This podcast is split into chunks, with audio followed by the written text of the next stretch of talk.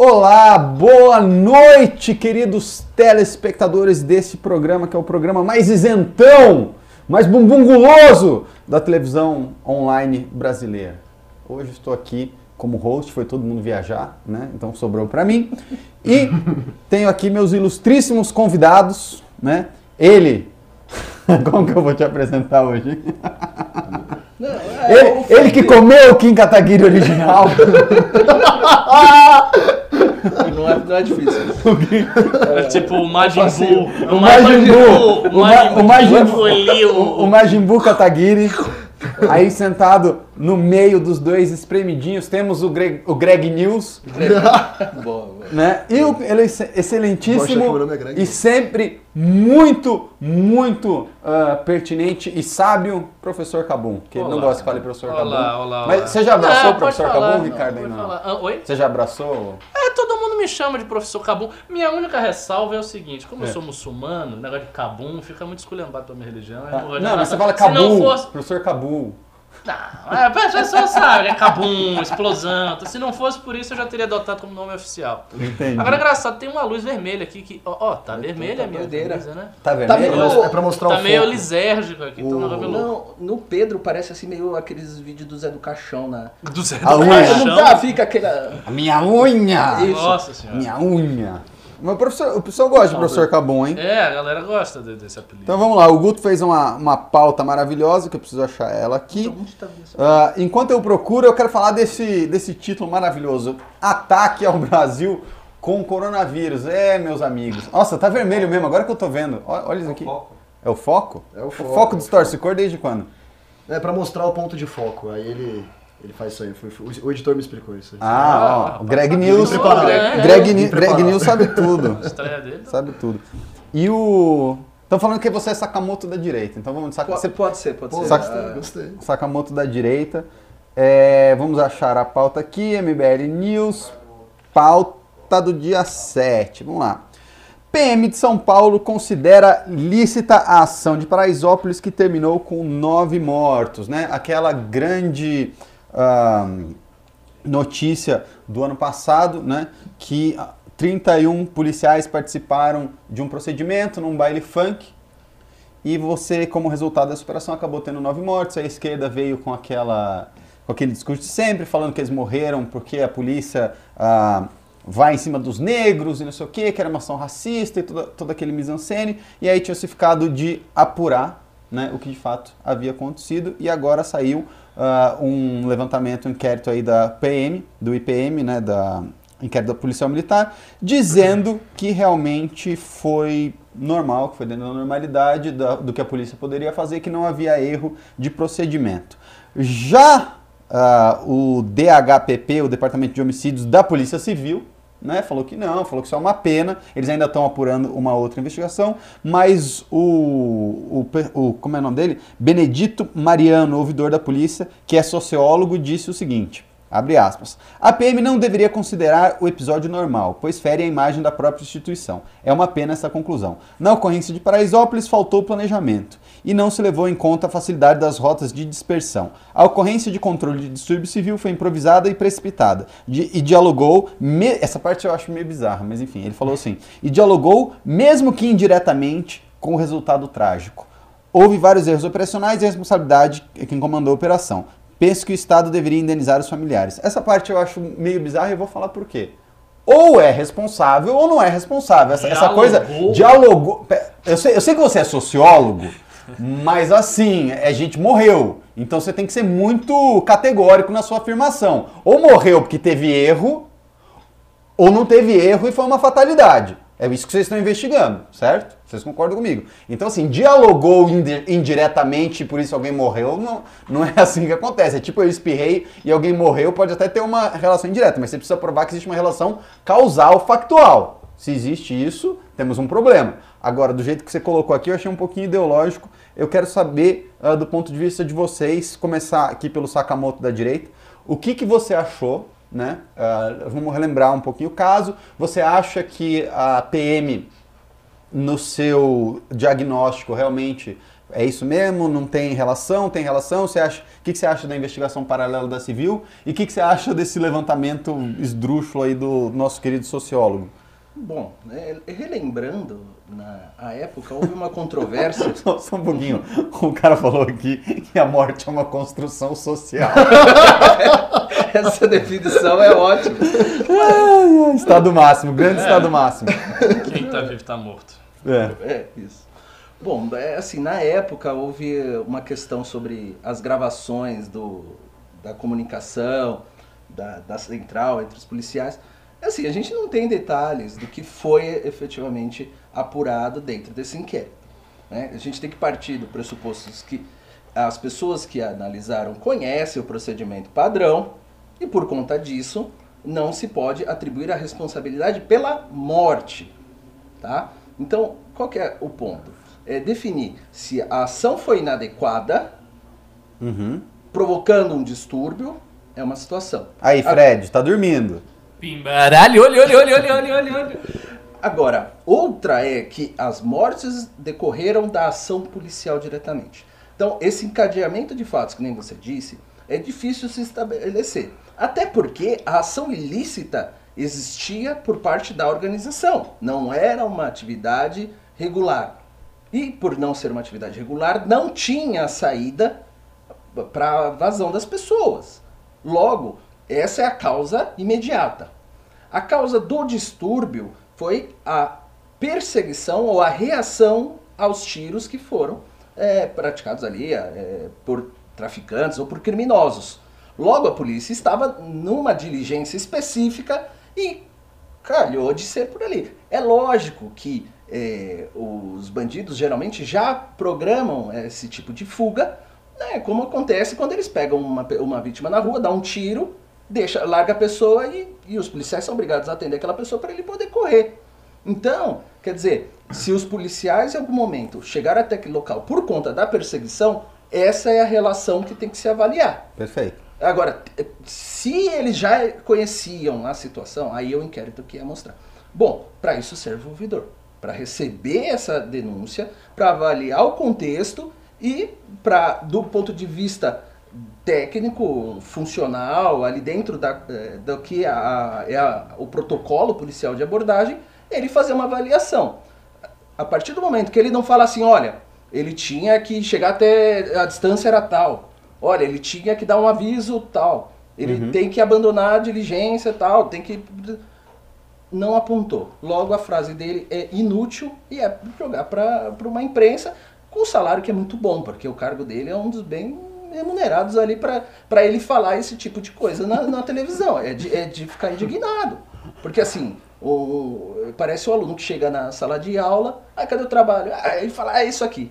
Foi o que ele fez. né? Perguntaram para ele, ele respondeu qualquer porcaria, do ponto de vista já enviesado. Que quando o cara não se prepara, ele tem a propensão a falar esse tipo de merda. Greg, o que, que você acha?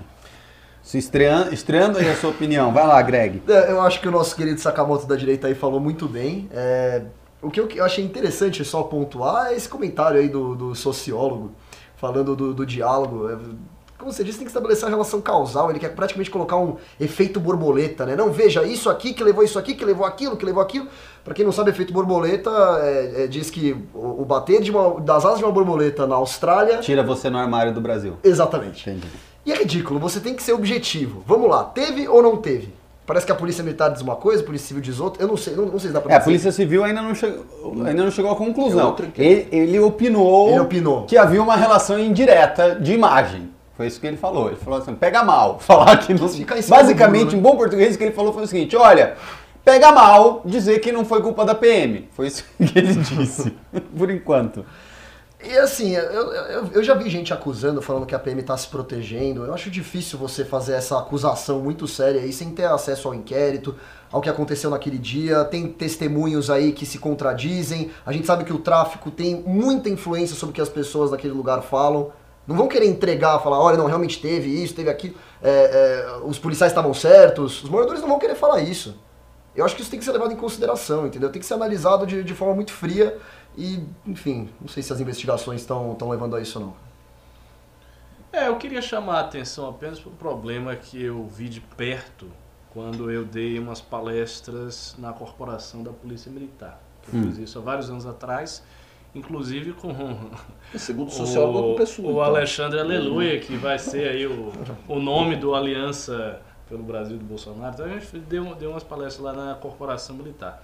E eu conversei com um capitão que era de direita, e ele disse o seguinte: existe uma invasão da esquerda nas corporações militares com o intuito de formar a mentalidade dos oficiais. E isto ocorre tanto na PM quanto na Polícia Civil.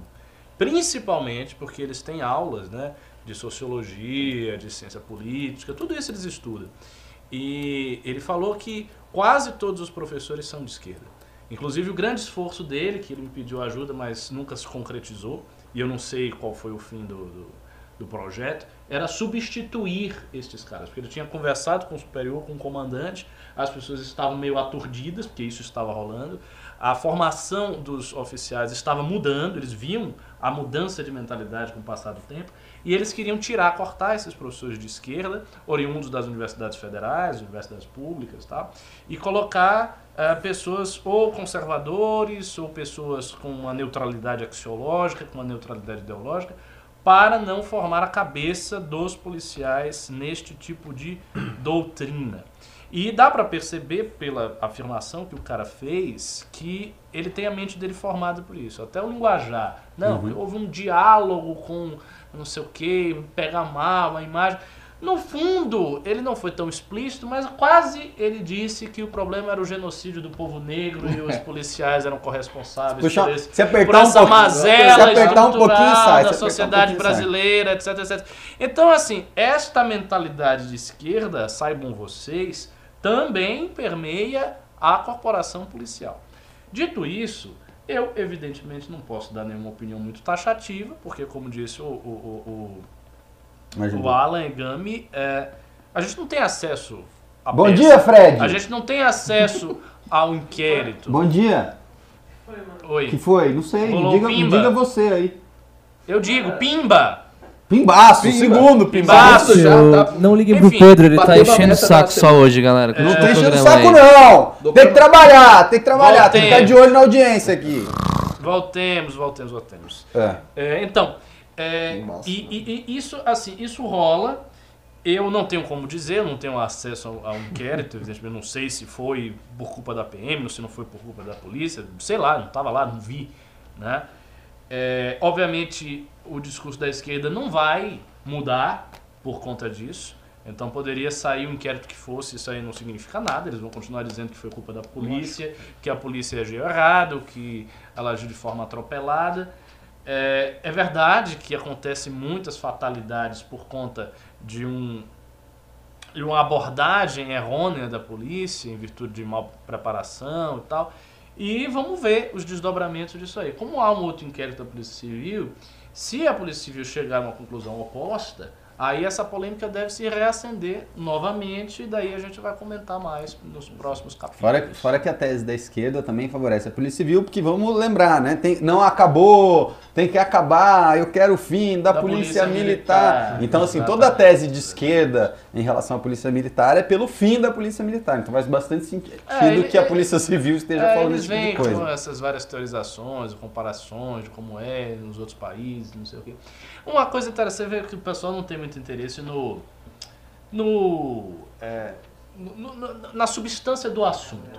Porque se a esquerda tivesse interesse na substância do assunto, a esquerda deveria estar produzindo material extenso sobre a extraordinária queda da criminalidade que o Brasil vem sofrendo nesses últimos tempos.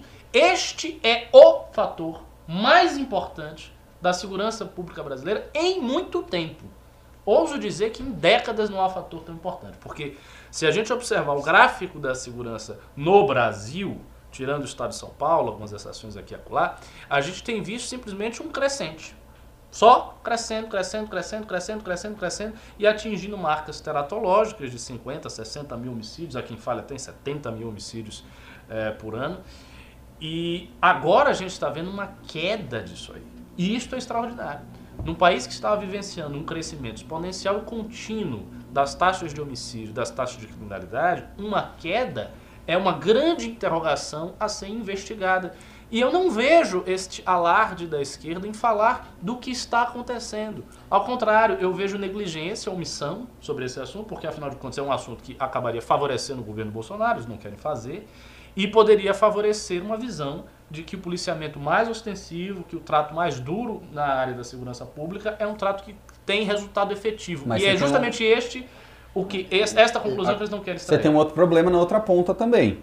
Eu, eu concordo com, a- com esse diagnóstico que você está falando, mas você tem um problema na outra ponta também, que é assim: ah, quem deveria ser responsável por chegar à raiz desse problema e poder provar que as suas políticas estão sendo efetivas, que a direita também não está fazendo. É, eles, não não são, eles são capazes de afirmar assim qual foi a variável que nós alteramos. Né? Porque isso já vem, vem do governo Temer, já, a queda já tinha começado a inverter, aí a, a queda não, né? O gráfico já tinha começado a inverter para queda, o Bolsonaro está dando continuidade, mas assim, eu não vi nenhum grande estudo, nenhum grande material sério dizendo por que, que é isso, qual é a relação causal, de onde está vindo isso, e a esquerda não vai fazer. Não, Por, quê? é por quê? Porque vai contra o que eles acreditam e vai contra o que eles querem provar. A direita que deveria fazer concordo. não está O fazendo. Ricardo falou que a esquerda não faz alarde. Faz, faz alarde mentiroso, né? Você vê a Petra Costa nos Estados Unidos lá falando que tá come- É, é o cometendo um genocídio negro. Ela falou isso nos Estados Unidos, cara. Então faz um alarde mentiroso e absurdo. É, o que eles estão argumentando é que houve aumento da repressão policial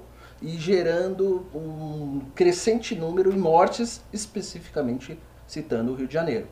Então, mortes por policiais, te- então a criminalidade do policial, né, na cabeça deles, quem une que importância é o crime do policial, te- tem subido né, no Rio de Janeiro. Foi o que ela até citou É, não, eu vi né? e eu acho uma argumentação perigosíssima porque Lógico. o perigo desta argumentação é as pessoas saírem com o seguinte contra-argumento. Ah, então quer dizer que há uma correlação Então mata. entre É. aumento da violência policial e diminuição Já, do tem- crime? já tem um cara falando A aqui, ó. solução é essa, aumenta Já tem um mais a cara falando. violência. Ele tá falando assim, os policiais estão crime? matando mais e a violência Ah. diminuiu. Logo a mudança foi deixar Então. os policiais atirarem. É, já, é, tem, é. já tem um silogista a, aqui, a- ó. a- a- a correlação fica aí pairando. E de Uai. fato a direita não faz isso. Mas eu não esperaria que a direita fizesse. porque Mas- A direita é muito precária do ponto de vista da sua narrativa? Mas na direita tem o argumento, isso É. um pouquinho eles começaram a, a desenhar, é esse diálogo que o ministro Sérgio Moro estava fazendo com os estados.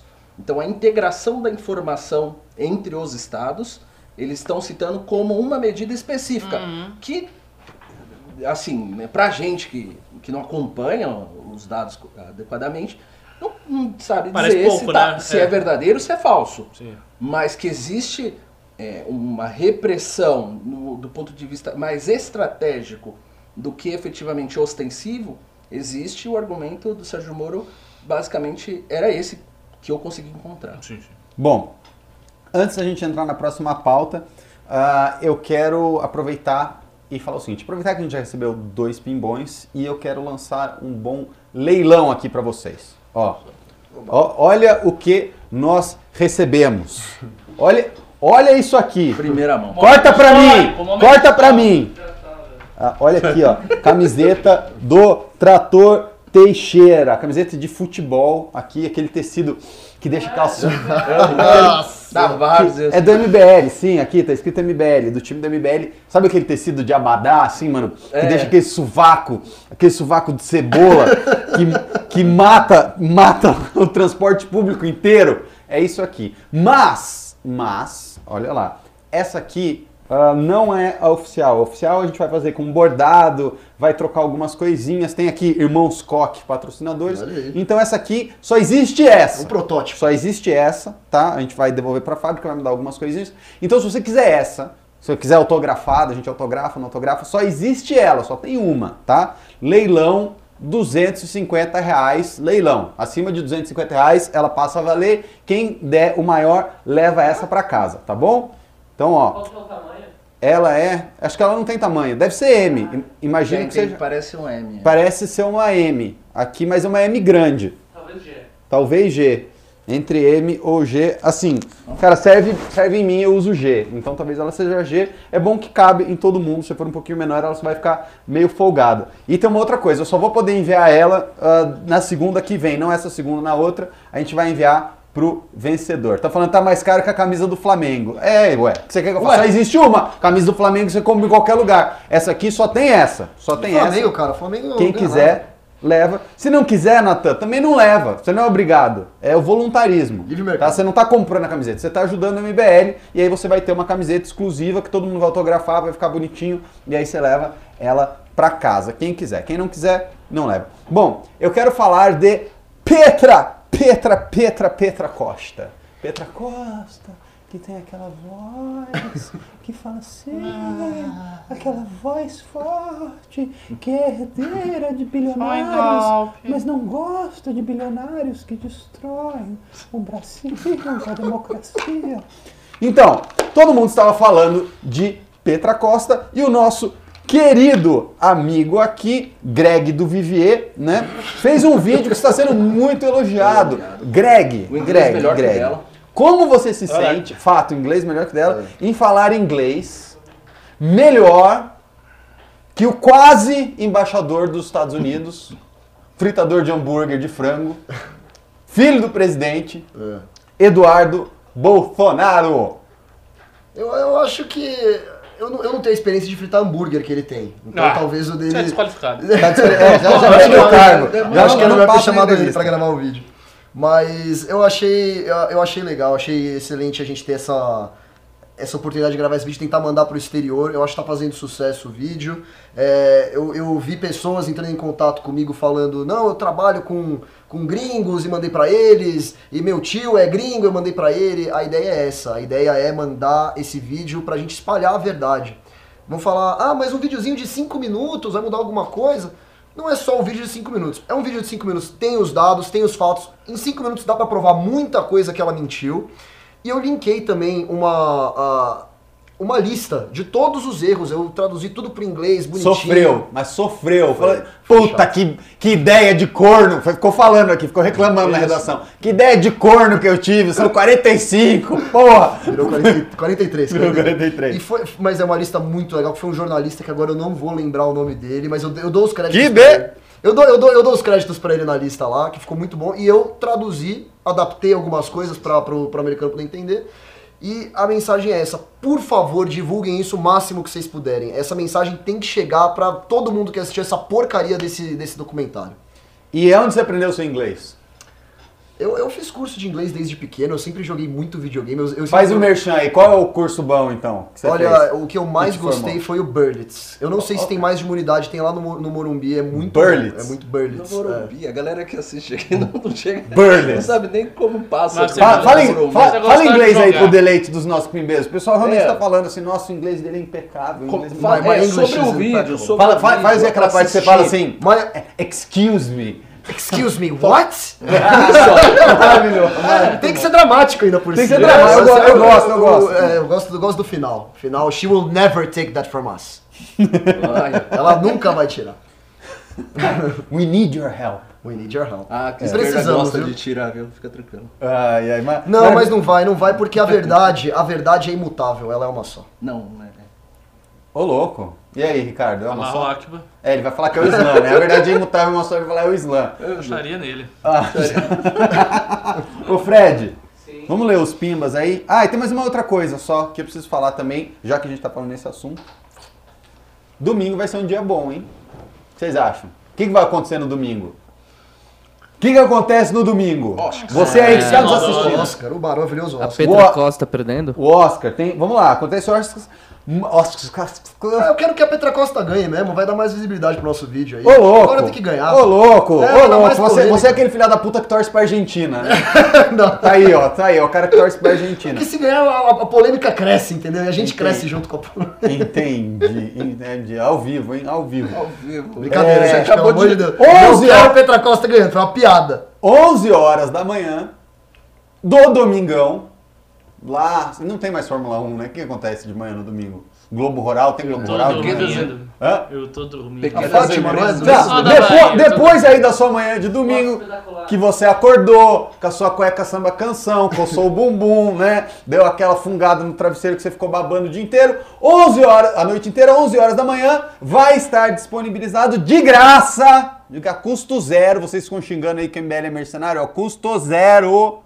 o documentário todo do Não Vai Ter Golpe no YouTube do Arthur Mamãe Falei. Tá? Pra, pra quê? Por que, que a gente tá fazendo isso? É porque a gente gosta de você? É, também. Mas não é só por isso. Porque a narrativa da Petra não pode ser a única narrativa tá, que as pessoas vão ter acesso. A gente está liberando. Compramos uma briga com o nosso distribuidor lá, porque a gente tinha um contrato assinado, vai dar uma puta dor de cabeça pra gente. Rubinho. Vai, vai dar, assim, vai, vai dar dor de cabeça, mas a gente entende que é mais importante que o maior número de pessoas assistam o nosso documentário, porque justamente ah, ninguém imaginava que a Petra fosse indicada com o Oscar, ao Oscar, né, de melhor documentário. Então, como as coisas tomaram uma proporção muito maior, a gente não pode deixar que essa versão vagabunda dos fatos sequestre aí a narrativa do imaginário brasileiro. Dito isso, Fred, por favor, vamos ler os pimbas. Claro, Pedro, vamos ler os pimbas sim. Muito obrigado. Tivemos, acabamos de ter um pimbaço aqui do Leandro. Ó, ele doou 75 reais, mas eu vou começar com os pimbaralhos de 100. Foi primeiro o próprio Leandro, ó, que doou Ó. 100 reais. Ele falou: Ó. parabéns por disponibilizarem o documentário a todos. Excelente o vídeo postado em inglês. Muito obrigado. Hashtag Petra Costa Liar. Não, obrigado não, agradece, agradece ele em inglês, vai, faz dá um discurso em inglês Thank you very much, my friend. It's very important and we need your help. Please send this video to every American you know. Ok. It's imperative that you do. É isso, Exactly. isso aí, isso aí. Muito, muito obrigado, muito obrigado. Depois ele doou mais 75 reais, provavelmente se preparando para uma dobradinha para começar a concorrer pela camiseta. Oba, falta mais 100, hein? Opa. Mais 100. Não, falta 75. Ele Ô, falou o seguinte: tem eu, eu- Você viu, ele, ele estudou bem, fez inglês e tudo. Eu mal fui alfabetizado e não sei fazer as quatro operações básicas. Eu sou parte daquela estatística brasileira, aquela triste Você sabe estatística. cantar funk, é o que interessa. Funk. É, então, parte da outra estatística brasileira. Tem duas coisas que americano olha quando vê para procurar filmes antigos: lista de vencedores do Oscar e avaliação no IMDb. Opa. Vamos dar nota 1 e deixar o doc da Petra com nota vermelha. Gostei. Excellent suggestion. É uma boa campanha. Mas sabe por que, que eu acho que não dá certo? Eu vou te falar, Leandro.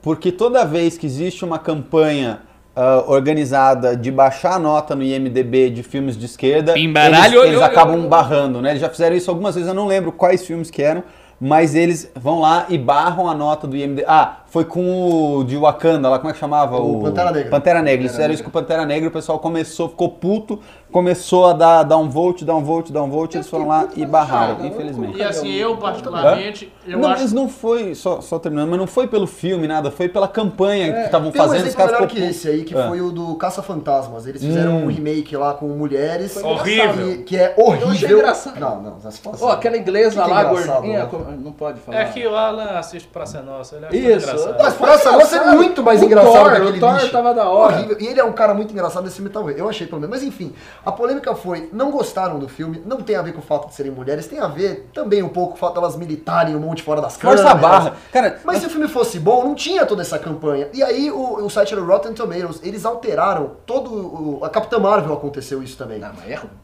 É ruim, é ruim, é ruim. Alteraram o esquema de notas por causa disso. Realmente, dá, às vezes, às vezes é, é que tá é que sabe, volta, qual, sabe qual é o problema? Sabe qual é o problema? Assim, só, só fazendo um parênteses nessa história do filme, já que a gente entrou. Cara, tá muito babaca. Tá muito. Você lembra? O, o Ricardo deve ter assistido, pro- provavelmente o Alan também. Você lembra de Conan 2? É. É uma das mulheres mais empoderadas da história do cinema. Você tem ela lá, como ela chama? A. Que, que ficam zoando que parece o Guto. A. Caralho, esqueci. o- Me deu branco o nome dela. Já vou, já vou Tem lembrar. vários exemplos, você tem Alien. Procura aí pra mim. Como é o nome da. Conan 2. Da, da mulher, da princesa guerreira do, Núbia do Conan 2. Vamos lá. Alguém me fala. que eu ia falar aqui? Tá, tá, na- tá vindo o nome dela. Cara, mas é uma das mulheres, assim, ela é uma guerreira, uma negrona, assim, negra, aquela pele azul mesmo, toda empoderada, roupa curta, dá porrada em todo mundo. Zula, Zula, ótimo. Mas a atriz é, é Grace, Grace Jones. Grace Jones. Grace Jones. Você tem- 007 cara, você tem a Grace Jones lá, num papel feminino, como guerreira. Olha lá, falaram Grace Jones, empoderada, dá um pau em todo mundo. Mesmo a Xena, mesmo a série da Xena, não era babaca desse jeito. Agora Todo fica. via a Xena, não tinha nada. Exato, fica uma babaquice, uma agenda assim, força. É a- O que enche o saco não é a mulher protagonista, é a forçação de barra. É a forçação de barra que enche o E saco. você sabe qual é o maior problema também da forçação de barra? É que atrapalha a obra. Com Prejudica certeza. A obra. É um erro estético, não é simplesmente uma questão de, ah, botou uma agenda. Não, não, não, não, não, não. É um erro estético.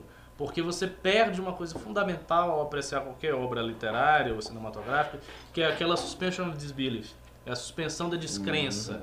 Então é a sensação de estar imerso naquele mundo. Quando você vê uma propaganda ostensiva na sua cara, isso quebra a imersão e você dá dois passos para trás, você tem um olhar crítico. Nossa, posso dar um exemplo ou um olhar, só, ou um olhar crítico de aprovação ou um olhar crítico de reprovação, mas perde a, a mágica da coisa. Pode. Tem um exemplo perfeito. O que você falou é perfeito.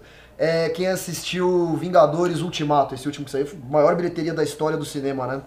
E tem uma cena exatamente o que você falou, cara.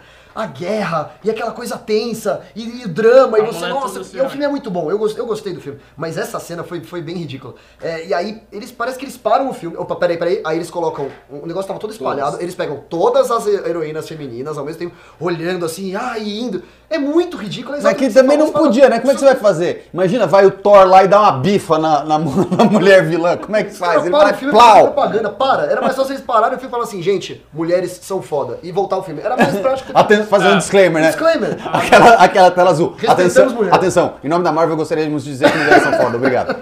Mas o, o- aconteceu isso no Dois Papas. Eu sabia que tinha uma crítica. É. Eu falei, eu vou assistir primeiro. Um detalhe eu não tinha percebido e eu só descobri no final. Fernando Meirelles. E quando chegou no final... Hum. Eu não sabia que era do Meirelles também, que eu não assisti. Aí eu gostei. Aí Eu eu falei, olha, que sorte Papas. que eu vi Fernando Meirelles no final. Porque isso ia me atrapalhar no meu julgamento. É Sim. sério. Mas, mas, mas eu achei um bom eu filme. Gostei, Eu um É, Eu adorei você. os dois Eu achei um bom filme. Adorei. Mas eu li um tweet sobre esse filme maravilhoso, muito bom, muito pertinente. E o cara falou assim que ele jamais vai perdoar o Fernando Meirelles por não ter obrigado a Netflix a lançar o filme no Brasil com o nome de Chico e Bento. Maravilhoso.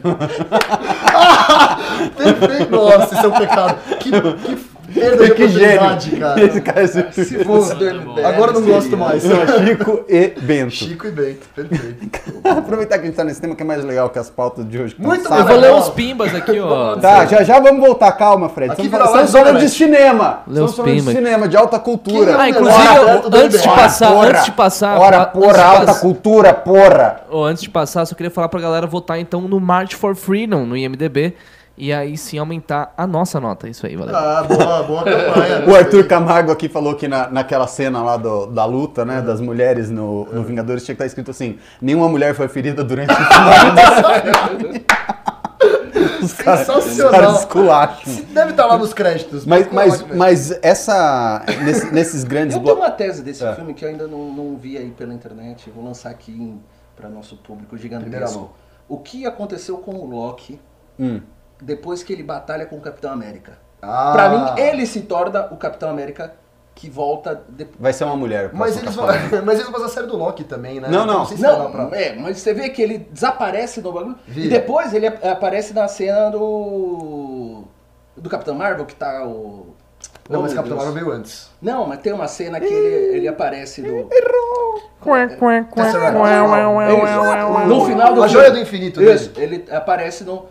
Entra essa cena no final. Pra mim é isso. Você me- me- Tão me falando que vai ter um seriado. o Capitão Enfim. América, vai- ele vai voltar, né? De- fingir- que eu, voltando aqui no ponto que eu queria falar, num desses blockbusters, o que eu acho que é um dos piores, dos piores, dos piores dessa nova safra, que o cara distorce o roteiro de um jeito bizarro só pra fazer um statement politicamente Star Wars correto. Episódio 9, A Ascensão Skywalker.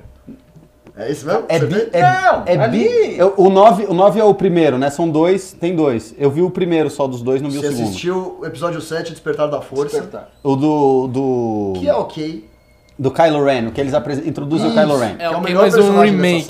Nossa, é horrível. Mas, Horrível? Horrível. Mas enfim, vamos Ah, lá. É, o tá. Kylo Ren é um vilão muito fraco. desconfortável aqui. Mas enfim, eles é muito doido. Eu vi, vi Death Note sim, David. É muito doido porque assim, ah, não sei se vocês assistiram esse filme, vou dar um spoiler, mas o filme já saiu faz muito tempo. O filme começa com um personagem que tem o mesmo arquétipo do Han Solo, que é um capitão, né, de uma força aérea, um cara rebelde que ele vai lá e ele vê uma oportunidade de resolver o conflito do filme inteiro, só que como ele é um rebelde para resolver esse conflito, ele tem que ir contra as ordens da capitã, que é uma mulher. E aí o filme passa desenvolvendo essa ação dele para resolver um conflito numa narrativa clássica de anti-herói, né? De um, de um herói rebelde resolvendo um conflito a despeito da autoridade. E aí ele faz. Cara, os caras perdem, um, sei lá, uns 40 minutos, 50 minutos, quase uma hora resolvendo esse conflito dele. Ele vai, vai, vai, vai, vai. E de repente dá errado. Ele falha na missão dele, só para ele ter que voltar, olhar a mulher e falar: Não, realmente, me desculpe, eu errei. Você tinha razão. Mas aí eu escolho você. Eu não acho que foi por causa da mulher. Eu acho que o sentido maior de- de- deste arco Ah, é foi mostrar que a rebeldia, o ímpeto, o desejo que esse cara tinha de resolver tudo de qualquer jeito era uma coisa ruim e que não dá pra fazer desse jeito. Então eu, eu acho que isso Mas- que, mas que o, o- filme quis calma, mostrar. esse- Não, não porque era uma outra mulher que tava lá. Não, não- eu, eu não Mas, vi essa coisa da submissão mas, diante vamos da lá. fêmea. Mas sabe qual a não mensagem que acaba passando? numa- É, esse é no- na verdade é no segundo filme, esse é no episódio 8, Os É. Últimos Jedi, esse aí. É. A mensagem que passa é assim, porque ela, ela não conta pra ele o, o plano, né? Ela, ela espera que ele siga ela cegamente e sem questionar. E, e ele vê ela fazendo aquele monte de merda sem saber a intenção por trás. Então a mensagem parece que é: sempre escutem as mulheres. Sempre. Mesmo que cegamente, mesmo que elas pareçam completamente erradas, escutem as mulheres e sigam o que elas estão é falando. casado, né? Parece que. mas, mas, mas o que, o que, o que, Não, o, não ponto que eu tô, não. o ponto que Eu eu tô senti. querendo dizer é o seguinte: você não prolonga um arco narrativo tão grande Ah. pra dar errado e não ter uma consequência além desse dar errado. Então, uma coisa assim, você, você constrói esse arco narrativo, aí ele dá errado, e aí os desdobramentos desse dar errado dão continuidade no filme. Não, mas Ele- teve eles- desdobramento. Ele entendeu que ele estava errado e mudou de postura a partir dali. A partir de uma, de uma coisa de submissão. E agora imagina. Mas ah, ele não tava fi- errado. Imagina isso, sei, imagina mas- isso nos filmes dos anos 80, onde você tem um personagem como o Han Solo, o Han Solo vai lá, rebelde, ah, o pessoal, a princesa Leia lá que tá organizando, manda ele fazer um monte de coisa, ele vai, faz, faz tudo, não sei o que, e de repente dá errado. Mas certo? não Você é quer um filme dos anos de- 60 que Você destruiu o arquétipo. mas na se ele, se ele tivesse diante de um general que fosse um homem, Hum. a história seria mesmo uma Eu acho que é a mulher por um Não, se, ele, motivo. se ele tivesse É diante de um general que fosse um homem, não. Se, se ele tivesse diante de um general que fosse um homem e, fiz- e fizesse a mesma coisa, seria uma narrativa ruim ainda. Ridículo. Se- É uma narrativa ridícula você ter um herói que vai e enfrenta um monte de desafios contra tudo e contra todos, falha pra depois virar abaixar a cabeça pro superior. Isso, isso é uma- isso é uma um narrativa do ponto de vista ocidental completamente sem pé nem cabeça. E você quer saber de um filme dos anos 70 que tem uma personagem feminina forte que faz É. sentido com a história? Star Wars Episódio 4, Uma Nova Esperança. Verdade. Princesa Leia, ela era general, ela era fodona e, e não, não tinha essas, essas forçações de barra ridículas. Bom, estão falando Mas que tá, bom. tá chato o nosso assunto Tá. de cinema, Bom, então vamos legal. voltar pros pimbas. Vamos lá. Pra ser mais chato ainda. Vai lá, Fred. Já que é pra ser chato, eu deixo com o Ah, especialista. vamos Brilha aí, garoto. Obrigado, Pedro. De nada. The Closing doou 100 reais. Não vi o vídeo em inglês ainda, mas parabéns e obrigado por disponibilizarem o filme a todos. Hashtag Petra Costa Liar. Isso aí. Valeu, The Closing. Carol. Ah. Bom, essa hashtag no Twitter. Depois tivemos o André Alves, doou 20 reais. Boa noite. Tentei fazer uma pergunta, mas aparentemente o filtro não deixa. Cadê a liberdade de expressão? Pesada essa pergunta, hein? Pois é, imagina. fez que-? Deve, deve ser a pergunta. Imagina, não sei, hein? Traduza em termos não ofensivos. Olha, eu- talvez tenha a ver com riso. Eu cancelei todas as palavras riso que tem. Pra... Qualquer Você, menção. você bloqueou o riso aí? Bloqueei todos os risos e outros tipos de riso. Risocracia, louco, riso é rei. bom, isso bom. Isso tá, tá realmente censurado. Vamos lá, leite com pera doou 100 reais. Vieram e levaram meu vizinho judeu. Não sou judeu, não me incomodei. Levaram meu outro vizinho comunista. Não sou comunista, não me incomodei. Vieram então, levaram meu vizinho católico. Eu não me incomodei. Mas então vieram e me levaram e só me restou dizer: Ai pai, para. Vieram me levar e eu disse: Vou te levar, yeah! Te levar Daqui, yeah! Boa releitura do poema de Maia Cláudio. Não é? Ai, pai. De onde que é esse meme mesmo? Eu tô É o do, é o do. Doi, né? Do cara que pede doação, que ele tá com o cartãozinho do Banco do Brasil, né? E, como é que- ai, pai, para! Para, é, Marav- Maravilhoso. Tá bom, são todos os pimbas? Ah, não, não, não. Tem mais? Temos o Gabriel Filete, que doou 20 reais. Seria legal fazer uma live com o Arthur Duval, falando sobre o que pretende fazer caso for perfeito. Mas ele Quais tipo serão, de quais serão seus planos de gestão? Pode fazer uma enquete e trazer perguntas. Abraço a todos, um bom final de semana. Então, a questão é que ele fez esta live anteontem, que foi o anúncio né, oficial da, da pré-candidatura dele a prefeito de São Paulo. Então ele fez essa live. O que ele não fez na live, que eu saiba, foi responder perguntas dos internautas. Eu acho que ele não fez isso. Gente, Mas ele apresentou algumas tem- ideias dele e tal. Isso, Tem isso muito aconteceu. tempo de o canal campanha. dele. Tem muito tempo de campanha ainda, vai ter muito tempo de convencimento. O Arthur vai entrar nas minúcias dos projetos, vocês vão conhecer Ah. quem é a equipe técnica, o que pensam cada um dos técnicos que a gente está pensando em chamar. Isso vai ser construído ainda. A live que a gente fez ah, agora no começo da semana foi só justamente para avisar as pessoas, o Arthur vai sair mesmo, por que escolheu o partido, qual que é a, a lógica por trás, o que, que a gente está defendendo, e para dar uma animada no pessoal também. A gente vai entrar ponto por ponto, vai fazer Q&A com vocês, pergunta e resposta, vai fazer um monte de coisa, ah, vai ser bem legal, vai ser uma experiência, uma campanha bem legal, e a gente vai ter, como sempre, bastante contato com vocês e tirar várias dúvidas. Eu sei que fica os todo mundo animadão Uma assim, pergunta mas... minha Ah. que eu queria saber, já vou tirar logo a dúvida aqui no MBL, que vocês ficam sabendo também. Quando é que assim vai ter um- já um- uma data para pré-campanha engatada mesmo para começar a fazer essas coisas todas? Cara, eu não sei se tem uma data, tá? Data fixa, mas eu acho que março para fim de março para frente já começa o processo. Para lá. Exato.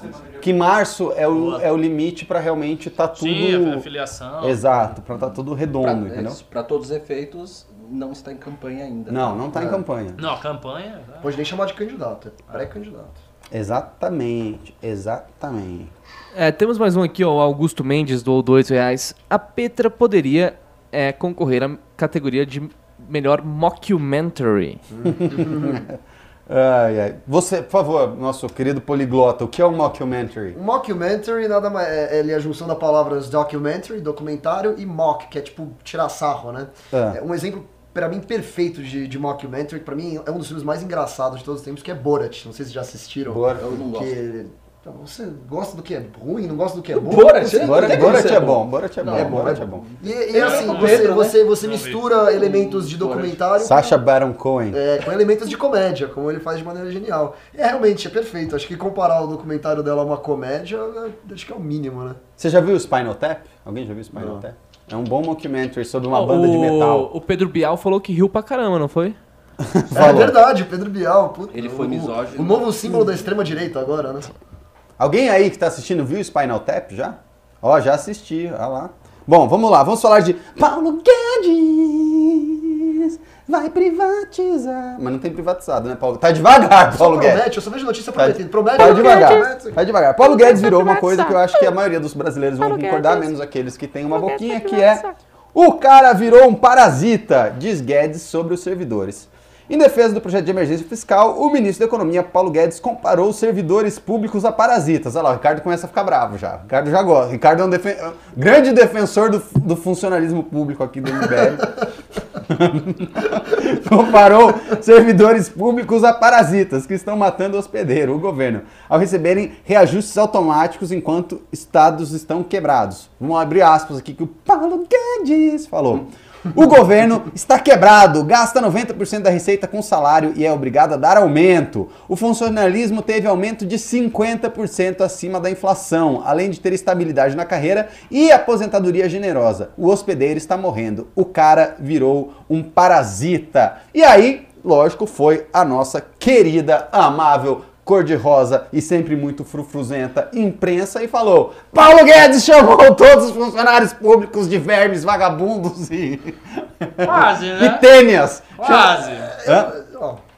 Não, não, é, é- de fato é que, assim, existe uma, uma certa vantagem comparativa, digamos assim, em ser do setor público, que é a de não existir crise.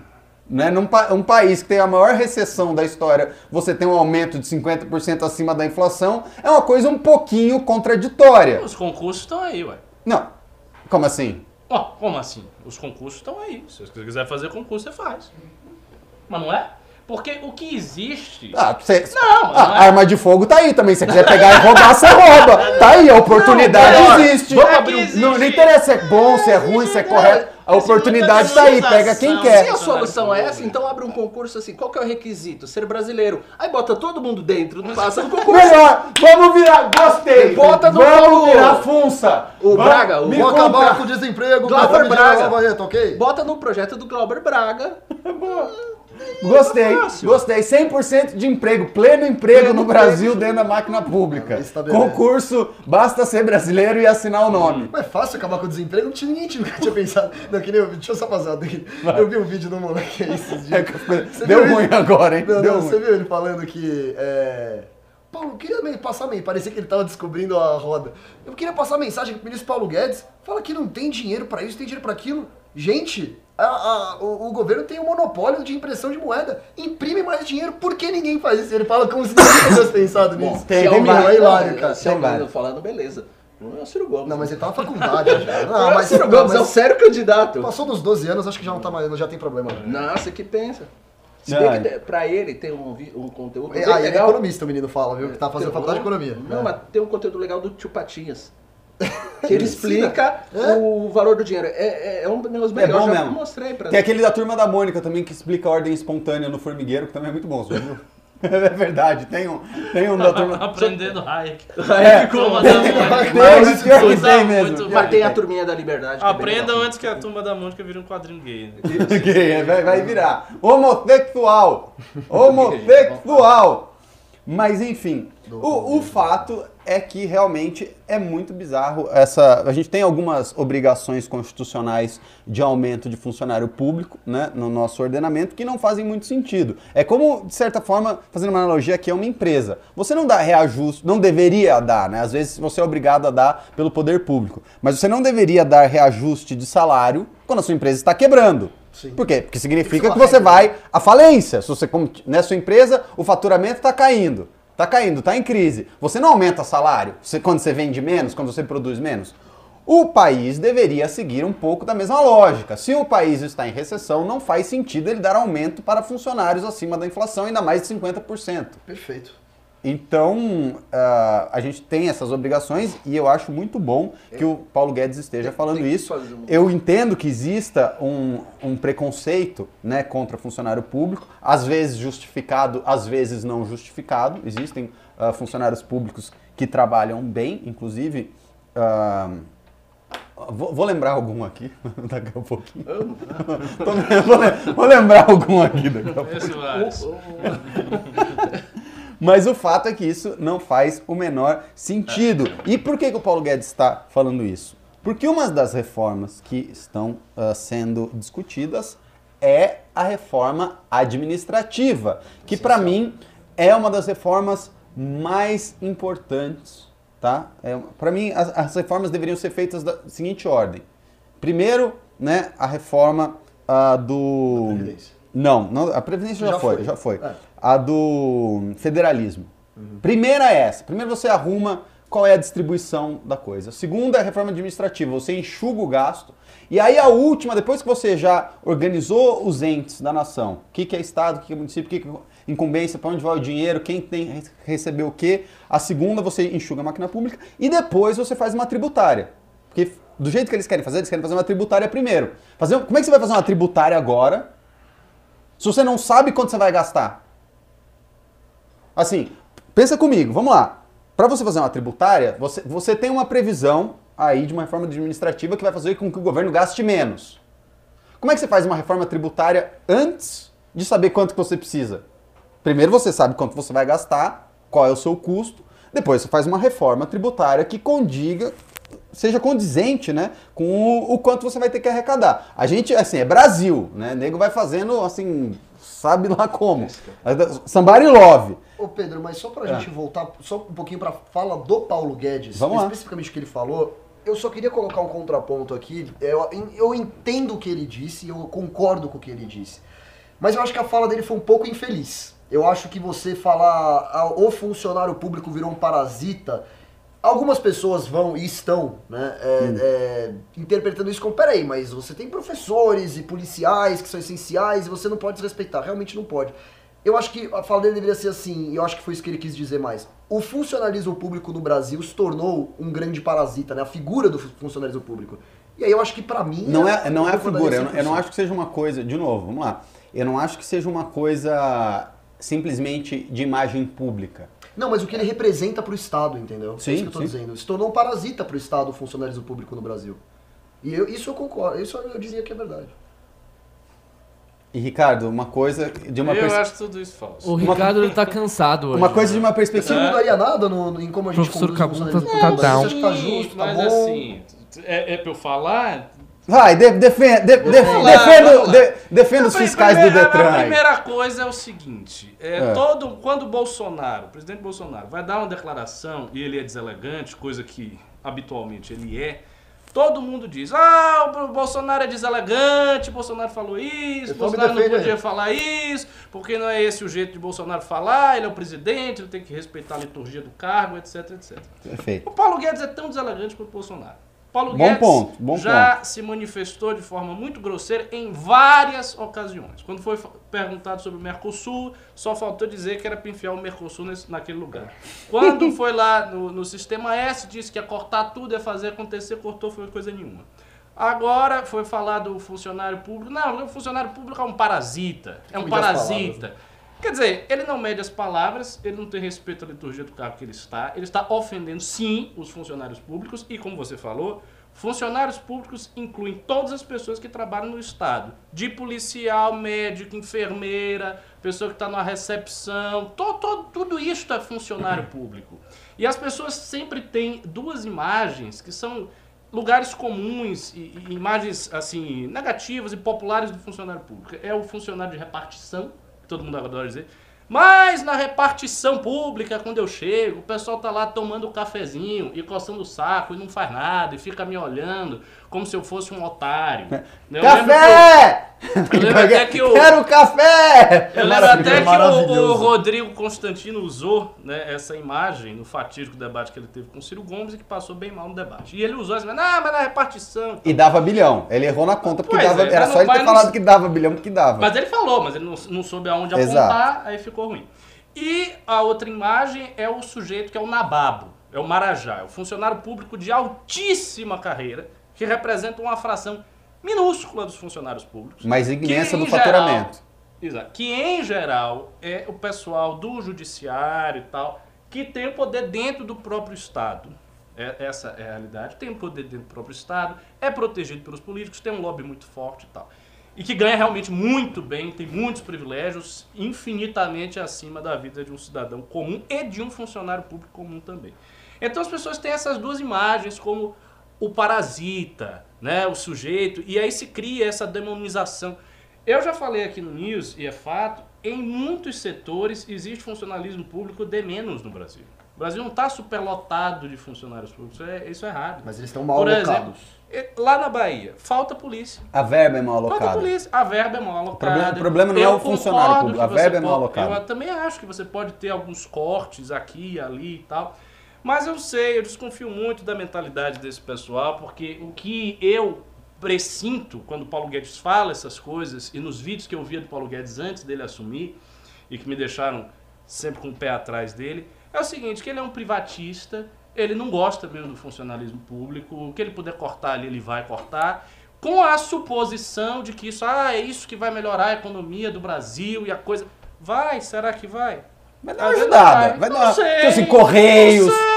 Não sei, não. Correio, vai- Eletrobras, não sei, Correios. Não sei disso não, não sei disso não. Eu não acho que um correio privado vai conseguir ser pior do que do jeito que é Não, eu hoje. acho que em relação ao- aos Correios, a coisa seria muito simples. Abertura de mercado. Você Hum. Mas- poderia privatizar. Mas é, abertura- Não, você poderia, presente você poderia privatizar os Correios, abrir o mercado para vários serviços de entrega postal, Sim. daí deixar que o mercado competisse. Mas assim, a gente fala, ah, o mercado vai competir. Ah, no Brasil, você sabe como é que é o mercado? O mercado é dos amigos do rei. A gente Mas é o sabe que a gente disso. quer mudar. É, mas quer, mas aí ah, vai abrir, aí faz uma concessão com a empresa X, e a empresa tem uma série de benefícios. É, vai ter que ter, né? Porque ninguém vai Não, querer comprar o correio. Olha, olha, eu, eu, assim, eu, eu vejo es- esses discursos aí que circulam, não sei o quê, eu sou cético em relação a tudo isso. Ó, tem gente concordando. Tem, gente, tem uns ricardistas aqui, ó. Daniel acho- Vinícius falou, concordo com o Ricardo. Acho Mas que ele foi muito deselegante na expressão dele, ele deveria maneirar isso aí. Mas tem um cara que falou que isso- ele só é deselegante pra falar. O, o- um, ele falou.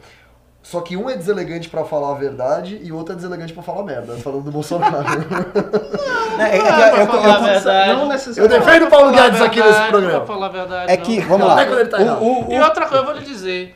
Assim, em termos de serviço, se vocês querem um depoimento pessoal, sempre foi muito bem, bem tratado, bem atendido por funcionários públicos. Recentemente fui no Detran, um saco. Nós cheio temos de já Detran aqui nesse programa, Ricardo. Cheio de burocracia indevido que o Estado brasileiro criou e tava lá, eu não gostei. Mas o trato dos funcionários, super tranquilo. Ah, chegou, Ah, atendeu bem, suave, educado e tal. Entendeu? Eu já fui muito serviço privado que eu fui atendido mal. Então não tem também essa correlação, ah, você usa um serviço público, então necessariamente o cara vai lhe atender com quatro pedras na mão, ele dando um tapa na cara. Não é assim que funciona, não. Na Bahia é assim. Mas assim, na Bahia, você é atendido mal no serviço privado e no serviço público. Se o cara não lhe bater no atendimento, você já tá com suco. tá no lucro. Já tá no lucro. do Tá mal. é o serviço. É, se é privado, O se problema é do baiano é que ele é grosso. é o serviço. né? Ó, o estado máximo já tá aqui. Ricardo. Ricardo. Ricardo. Ó, tivemos Grande- aqui um pimbinha, a Malê Al Brasile. Pô, do- sério? Doou dois reais. Salam para o Sheik Ricardo, testando o primeiro pimba. Salam aleikum. Mas Ó, é- uma honra você estar assistindo aqui. Eu tô, vou ficar até constrangido. Manda os petrodólares aí, pô. Não, eu conheço. Mas você pode, mas você pode ser chamado de shake ou não? Não. Aí, pegou mal, hein? Não, pegou não, mal. ele foi Não, só, gente. pode ser o Emerson Malê é muito mais shake do que eu. Ah, é? Malê é um amigo muçulmano que tem, assim, muito experiente, pessoa. Muito Bom, temos mais um pimba aqui, o Anderley Pastrelho doou 10 reais. Não há só corrupção financeira, há muita corrupção administrativa. Setor público não preza meritocracia. Vocês acham concursos públicos honestos? Os padrinhos sempre facilitam para seus protegidos. É, tudo fica dizendo, ah, o concurso público não é honesto, não sei o quê. Eu não vejo Tem- isso com esse um bocado de gente que fez concurso, passou e tá aí. e Quem é que é É, padrinho? eu acho que é uma regra também. Né? Eu acho assim, concurso público é, é muito difícil, né? Você ter um regime de contratação da máquina pública. É, não, não, não é uma decisão simples como uma empresa, porque se fosse, aí sim você teria muito mais corrupção do que se tivesse concurso. Você acha que concurso já é ruim? Sem concurso seria muito pior. Vamos lembrar que a gente está no Brasil. Se não tivesse concurso, imagina, imagina assim, na, na era petista, o que, que não ia trabalhar lá dentro. Já é ruim com concurso, imagina sem concurso. Não, não necessariamente, se- né, se- Pedro? hã? Não necessariamente. A questão Ah, seria, hein? exige-se o, o concurso pra Ele dá uma tudo. neutralidade na, na Não, mas contratação. é, é esse que é o ponto. Hum. Será que essa questão da neutralidade é da importância para a maioria dos cargos? Não, não- Deveriam ser abertos a uma concorrência mesmo. Não, privada. deveria, deveriam ser abertos a Sim, maioria mas um- pegar o sistema ame- americano, lógico, é outro sistema. É assim, não é interessante para o cara entrar na carreira pública, logo você nem dispensa, é, você Claro, dispensa o Não, eu, eu também acho. disso. Deveria ser permitida, inclusive, a, a terceirização de vários setores. Você vai lá e terceiriza, E depois você prática, vai. Depois, se não, é. é, se não é um setor essencial do Estado, você terceiriza e ele vai tendo rotatividade. Se é um setor essencial do Estado que precisa ter uma permanência, aí você faz um concurso, qualifica e deixa o cara lá.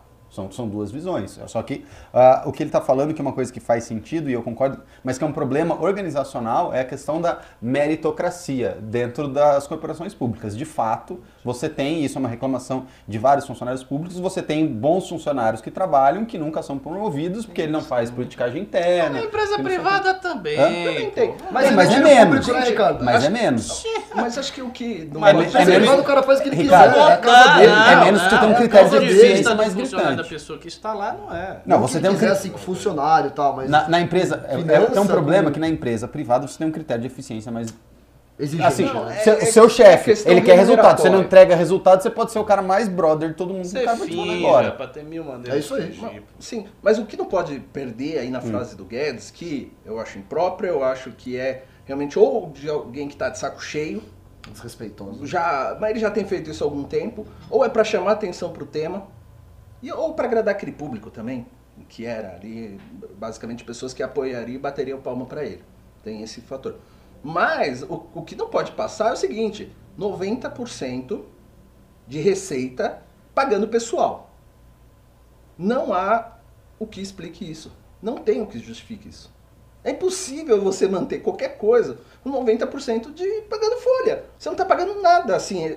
Só se o Brasil fosse um grande salão de cabeleireiro. Se o Brasil fosse um grande Nem salão isso. de cabeleireiro, você Cara, podia gastar 90% É que eu da pensei, receita em eu mão de pensei no exemplo pior, que é o puteiro, né? O puteiro, sim, que ali, eh, pessoal, é o que executa o serviço. Baixou, baixou o nível do e-mail. Exato. Não, não é. mas é, ele, ele é certo. o único serviço que Mas você tá gasta certo. 90% com pessoas. Com pessoas. É isso aí. Não é? Agora, não, não tem sentido isso. É, Realmente. Realmente, não, não dá. O, o detalhe, assim, para diferenciar, explicar pro pessoal, assim, é, uma grande, a grande distorção existe no, no patamar federal. A questão do prêmio, a diferença, que é esse incentivo que vai levar o cara para a carreira pública, que vai tirar a inteligência para botar no serviço público, está no âmbito federal. Você pegar o estadual ou pegar o municipal, o municipal às vezes ele está num nível inferior ao que se paga o prêmio na iniciativa privada privada. com o mesmo tempo de serviço. Então, Com existe- algumas pequenas distorções no municipal, que você Lógico. tem umas É. distorções bem gritantes. Mas é, é isso, assim, é, para mim é, não, nada explique tanto a, pagar para a folha. Uma das coisas é o incentivo para isso e o uso político para abertura de concurso público. Abrir concurso público na era PT foi um motivo, foi um- uma causa, é, foi o uso político para ganhar votos, inclusive. Ele conseguia aumentar ali o apoio político dele, tanto Verdade, para verdade. a corporação que tem uma força política, como para muita gente que estava entendendo que estava tendo um portal de oportunidades. É isso aí. E era uma falácia. Então, assim, o problema é sistêmico. Que, sendo sistêmico, não é funcionário público. É o funcionalismo em geral, o quadro, o- a E se- estrutura de carreira da. E você tem um outro problema também, né? Que quando você começa a gastar 90% em folha, você começa a gerar dívidas para as gerações futuras, não em cima de um investimento que vai perdurar e os netos e os bisnetos vão poder aproveitar, mas em cima de um bem que foi, digamos assim, de um serviço, que não foi um bem, foi um serviço que aconteceu lá atrás e o impacto dele vai ser muito menor do que se você tivesse construído uma rodovia, uma ferrovia, um porto, coisas que gerariam ah, um ganho de mais longo prazo, que até poderia ser mais discutível você fazer, você justificar que um neto, um bisneto vai ter que pagar essa dívida da É construção de um porto no longo prazo. Você justificar que o seu bisneto vai pagar um serviço que aconteceu hoje no presente, daqui a 50, 100 anos, é uma coisa um pouquinho mais difícil de se justificar. Fechando esse assunto, querem falar mais alguma coisa? pelo próximo assunto, que vai ser muito divertido analisar. Ah, vocês querem falar desse, então? Ah, legal. Vocês o- querem- Vamos pular só porque ele tá. vamos, vamos pular, vamos Esse é sacanear o legal, Greg. Esse é legal, esse é legal. As Ah. previsões militares é o assunto mais divertido que tem. Não, esse é. Então vamos lá. Elite militar brasileira vê França, ela mesma, uma- a potência piada no mundo em todas as guerras, né? O que todo mundo sempre fala que sempre se rende à França, como ameaça nos próximos 20 anos. Será que vão se render pra gente um dia no futuro? Aí, Será? próximo? Será? É. Será? Será que vão raspar sua cabeça um dia? A, a França, com sua renovada defesa, renovada defesa ah, da internacionalização da Amazônia, tomou o centro das preocupações da elite militar brasileira como principal fonte de ameaça estratégica para o país nos próximos 20 anos. Ui! A visão foi colhida pelo Ministério da Defesa com 500 entrevistados em 11 reuniões do segundo semestre de 2019. Trata-se da minuta sigilosa, abre aspas, Cenários de Defesa 2040.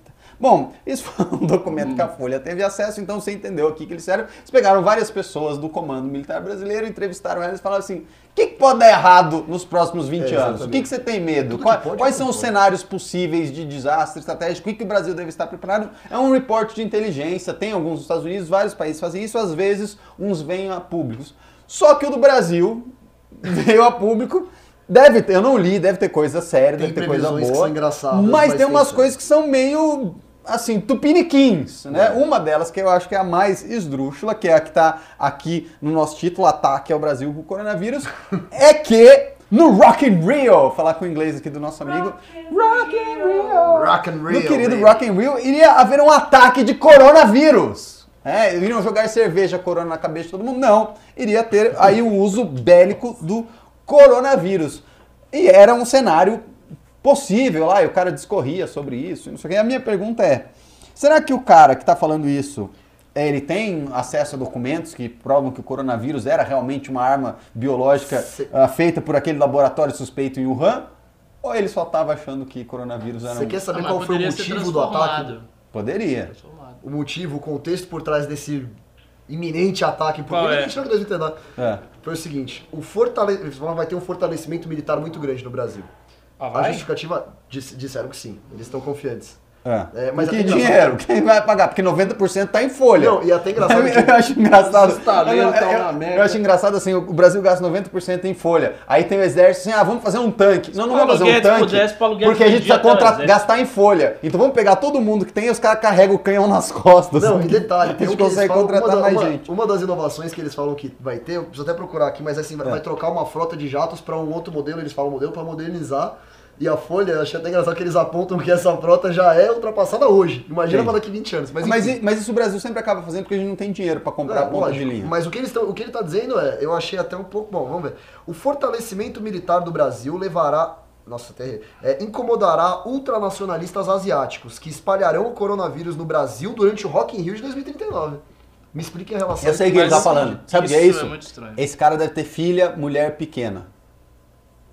Porque ele já tá criando a narrativa pra assustar a filha dele a hora que ela falar que ela quer ir no Coronavírus. A hora que ela ir- quer ir no. tá feito, quer- tá a hora que ele vê que ela quer ir no Rock in 2039. Rio de roupa curta, ele vai falar: Não, É, olha o que eu vai já falei aqui, ó. anos, mais ou menos, perfeito. As- Assim, o que parece mais estranho Não, 24. aí não é, não, não é nem a, a, a, a possibilidade de um ataque ao Brasil com algum tipo de vírus, embora seja um cenário muito improvável, eu acho, porque o Brasil não está sob nenhuma pressão suficiente que justifique um ataque biológico. Você lembra do Michael exemplo, Jackson lá na com Bahia, né? todos e- Veja, com todos esses países que estão em crise, em guerra, que estão sustentando guerra fora das suas fronteiras, etc. Qual é o ataque biológico que a gente está vendo? Rio de Janeiro. Nenhum, né? Nenhum deles. É SEDAI Então, assim, tá tendo- é, é de se supor. Não, é, é de se supor que se os países não estão sofrendo nada, o Brasil não sofrerá.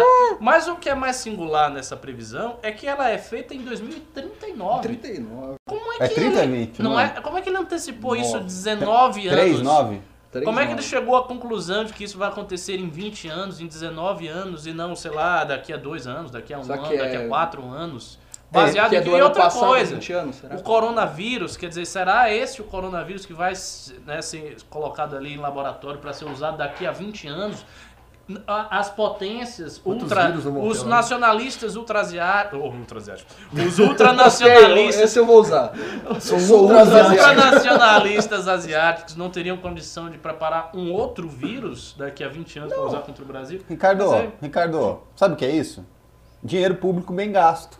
Boa. Isso é dinheiro público bem gasto. O, ca- É o dinheiro público no. Brasil é tão bem gasto que o cara é capaz de dizer o que vai acontecer no Rock in Rio. Cara, não sei nem o line-up do Rock in Rio. Tipo, os caras, os caras as bandas que vão tocar no Rock in Rio Algumas nem existem ainda. Os, caras nem- os moleques nem nasceram ainda. Nasceram. Mas o cara já sabe. Você vê a eficiência do gasto público brasileiro. O cara já sabe que vai ter um ataque de coronavírus. Não, e a eficiência, né? 2039. Não é Exato. 2040, não é 2039. Até porque não tem Rock in Rio. 2039. Rock in Rio não- isso- pelo menos ele, ele Ah, é verdade, consegue é verdade, precisar tem essa, tem. Rock in Rio não mas tem então todo ano. precisa, Mas agora e se o. Rock in Rio for em Portugal? Ah, ele não falou qual Rock in Rio, né? Oi? O que vocês estão falando comigo? Ó, estão cochichando aqui. Tão, É o quê? Que mais? que mais? Me fale, deixa Não, eles cochicharem. é, Quero mais cenários Tem, hipotéticos tem, tem de cenários cataclismo. muito legais. Tem guerra. Por favor, Então, manda mais, manda ponto, mais. Inclusive, já existe. Caiu o News? O que tá acontecendo? Caímos? Caiu? Não, não, mas eu preciso desse seu computador aí. Ah, vai, Ah. vai expropriar minha propriedade. Existe Estado, você não pode roubar minha propriedade privada. Senão vai ficar só numa câmera. Então vai lá. Fred é o Estado. É. Mas Estado é- sou eu. Vai, você tava falando. É... Não, mas... Cenários, eu quero cenários Não, hipotéticos existe, de apocalipse assim, só pra um... tupiniquim. Não, antes do apocalipse. Tem uns bem legais. É, assim, existe literatura específica, inclusive baseado, acho que o Ricardo fez esse estudo recentemente para fazer o, o, o ficheiro, é, das probabilidades de outros vírus, né, é, assim, existe coisa séria já sendo Sim. feita, que é assim, já descarta falar coronavírus. Pode ser que, de repente, eles estão mencionando É, como... não antídoto. é um vírus de tão alta letalidade. É. assim. Mas a viralidade Não, é alta, né? sim. A viralidade é O alta. problema é a viralidade. Tipo assim, assim, você se tem, você se você um tem um vírus- de viralidade alta que infecta 2 bilhões de pessoas, 3% Não, claro, morre Pedro, de gente. Mas aí que tá, se você vai fazer um vírus em laboratório, se é uma coisa preparada, você vai buscar um vírus que tenha máxima letalidade e máxima viralidade. Que se Depende. Você quer um vírus que tenha muita Ah, não, viralidade, Um, um ataque terrorista que, ao que, tenha uma, que tenha uma letalidade boa, mas que não mate muito rápido. Você não quer um vírus que mate rápido. Porque você precisa que a pessoa incube o vírus por algum tempo para que ela infecte o maior número de É pessoas. verdade, é verdade. Então você não pode ter uma letalidade muito, muito Ah, forte, Porque senão você sai matando. Tipo, o cara Sim, pegou é e morreu, claro. ele não infectou ninguém. Você precisa que ele tenha uma letalidade aí, não muito. Se for alta, pelo menos que não seja muito rápido. Isso aí. Mas enfim. Não, Cenários, cenários apocalípticos? É. Tem É uma- que, só, só, só uma piada aqui, mas falando sério. É, é normal esse tipo de exercício, tá? Em outros países. Você calcula Ah, e sim. faz previsões ah, de casos ah, apocalípticos que possam acontecer para até você ter os protocolos de segurança. Isso é normal. Mas o que vira piada é o cara cravar. Assim, tipo, coronavírus, Rock in 2039, Rio. Rock in Rio. Isso, isso não se faz, né, O nome gente? do Pelo amor de Deus. general era Andreasa. Bom, isso dá um alento, porque então não vai acontecer. É. Então Ah, eu fico tranquilo. Coitado do André. Bom, mas tratando de Brasil também é engraçado achar que o coronavírus Vamos lá, mas é um- capaz de. Mas esse é um dos mais Ah, é, hilários. mas não, coitado do André, não Esse- fala assim, eu gosto do André. Eu Eu, gosto eu também Eu gosto. gosto do Asa. Esse- é ele, ele- ele- só foi pé frio, ele só foi pé Esse frio, é um mas ele é mais- muito bom. Ele- Esse aqui é um dos mais delirantes. Tem uns É. que eles levam mais a sério mesmo, assim. O, o mais iminente aí é a guerra contra a França que a gente falou, é, mas é interessante, Gal. Como resultado do embate entre Jair Bolsonaro e o presidente da França, Emmanuel Macron, no segundo semestre de 2019, né? é, na época, o presidente francês sugeriu a internacionalização da Amazônia. Vocês devem lembrar. Lembro. Um dos cenários descritos pelos militares é: em 2035, Paris formalizará um pedido de intervenção nas Nações Unidas na região Yanomami, anunciando seu apoio ao movimento de emancipação ao povo indígena. Em 2037, dois anos depois, a França irá mobilizar suas forças armadas à Guiana Francesa. Meio crise dos mísseis, assim, talvez, apontar armas pro Brasil, vamos tomar a Amazônia de vocês? Cara, se esse cara for capaz de. de, de Toma Bahia! Tô morrendo também. Toma Bahia! Leva A embora. Bahia não. A Bahia fica juntinho com o resto do Brasil. Bahia e São Paulo. Comi carne. Não, Eu mas. vou usar com minha namorada baiana, ela pode estar assistindo isso aqui. Vai Vai apanhar em casa Vai apanhar em hoje. casa depois. Não, é. é meu, merda. É, isso é apocalipse. Japão, aliás, aliás, deixa eu aproveitar que o Alan tá aqui. Eu, eu vou aproveitar esse momento, já que a gente tá falando de cenários hipotéticos, coisas que podem acontecer, aproveitar que o Alan tá aqui. Quero saber, o que, que você acha da ideia da gente trocar os japoneses pelos brasileiros? Não, eu disse isso. Eu só vi verdades, assim. O que que você acha? No, negócio. Funcionaria. Você acha? Você vê um monte de japonês aqui. Funcionaria. É assim, é que o brasileiro não. Brasileiro. Isso, O brasileiro- exatamente. Na verdade, a gente já fez a contribuição para o Brasil. Que se não fosse. Olha lá, a, co- colônia, a contribu- a imigração contribuição aqui, ó, do Lógico. peso, a contribuição. Nossa, esse país não sabia plantar um pé de nada. A agricultura brasileira só é o que é por causa da colônia japonesa. É verdade, o ciclo da borracha foi feito pelos japoneses, o ciclo do açúcar foi feito pelos japoneses também, é, né? açúcar. Na Ah, se é Bahia. o Lula, Tinha escravo japonês tomando chicotada no engenho lá. Assim. Mas, mas esses caras só. Esses caras só cumpriam ordens. O japonês ensinou a fazer ag- agricultura, a plantar. A fa... é, a gente chegou ali e dormiu no chão. Enquanto o escravo dormia ali na, no- no- na, casa, na casa grande, o japonês dormia no chão. É sério. O Alan Egami é o ultranacionalista asiático dessa Isso. previsão. E não cara- asiático. É, é, é, ultra É isso aí, enquanto, enquanto o escravo negro atentada. lá na senzala, né? Não, na casa tomava- levava chibatada nas costas, o japonês imigrante tomava catanada Ah, ah, olha, não. do Daimyo. Viu o Daimyo lá batendo neles, dando catanada o nas escravo costas. frequentava a Casa Grande lá, às vezes dormia na cama lá da Casa Grande. Não, o japonês dormia no chão. E outra, nós não perdemos a guerra ainda. Cês- não, Mas isso não é justo falar porque o japonês dorme no chão até hoje. Isso é verdade, mas era no chão batido. né? não fez diferença nenhuma, porque eles dormiam no É, chão não lá, é- vieram dormir no chão aqui e dormem no chão até hoje. Bom, mas Com assim. aquele travesseiro é um rolinho. Como é que chama aquilo lá? Futon. Futon, é. É, futon é. uma delícia. Olha lá, Mas por eh, favor, continue. o que o Alexandre falou tem a ver. Não, lógico, você tem que contextualizar a questão de mentalidade. e, assim, é uma mentalidade que se formou pela escassez, pela restrição de território. Né? Então, tudo aquilo é, demora milhares de anos para acontecer. Se viesse aqui, era o paraíso, era o dourado. Era o que os japoneses iam fazer se ganhasse a guerra contra a Ganhamos, né? Contra a China, mas eh, não conseguimos avançar Ainda bem que você falou contra a China e não contra os Estados Unidos. Não, É, Se não, os não, japoneses não. tivessem ganhado, ia ser um pouquinho mais É, que os caras complicado. trapacearam.